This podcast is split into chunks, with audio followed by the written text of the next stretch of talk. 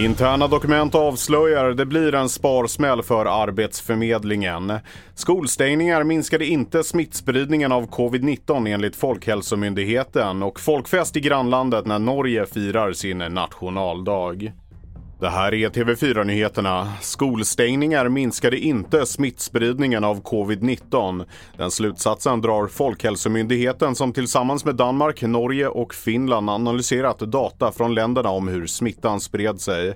Oavsett stängda eller öppna skolor har smittspridningen bland barn och unga huvudsakligen följt spridningen i den vuxna befolkningen, enligt analysen.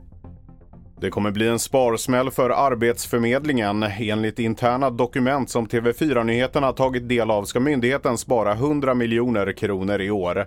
Anledningen är att man vill få en mjukare övergång nästa år då Arbetsförmedlingen blir av med totalt 700 miljoner kronor i anslag och EU-medel. Besparingarna väntas bli tuffa och kan påverka myndighetens resultat.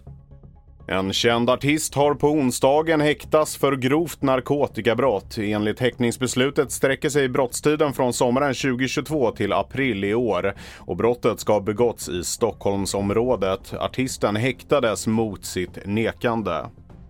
Det är 17 maj och det innebär Norges nationaldag och det har varit full rulle i Oslo hela dagen och TV4-nyheterna har varit på plats för att prata med några glada norrmän. Jag har hittat en hel kör här. Oslos filharmoniska kör. Ni får berätta, hur ska ni vara med och fira nationaldagen idag? Men då ska vi starta dagen med att, feire, med att synge Ja, vi älskar, som är nationalsången. Mm. Ja. ja. Vad betyder den här dagen för er? Du, det är ju den stora festdagen där vi kan få pynta oss och fira nationen. Vi tar fram alla flaggorna vi har och alla barn är ute i gatorna och det är konkurrens om att spisa nog is eller glass. Då.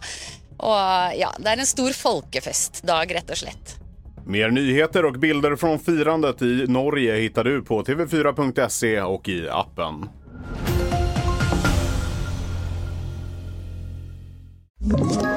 Ett poddtips från Podplay.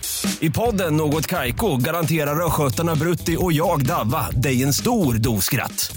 Där följer jag pladask för köttätandet igen. Man är lite som en jävla vampyr. Man har fått lite blodsmak och då måste man ha mer.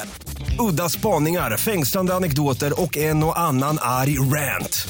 Jag måste ha mitt kaffe på morgonen för annars är jag ingen trevlig människa. Då är du ingen trevlig människa, punkt. Något Kaiko, hör du på Podplay. Därför arkadeinerna.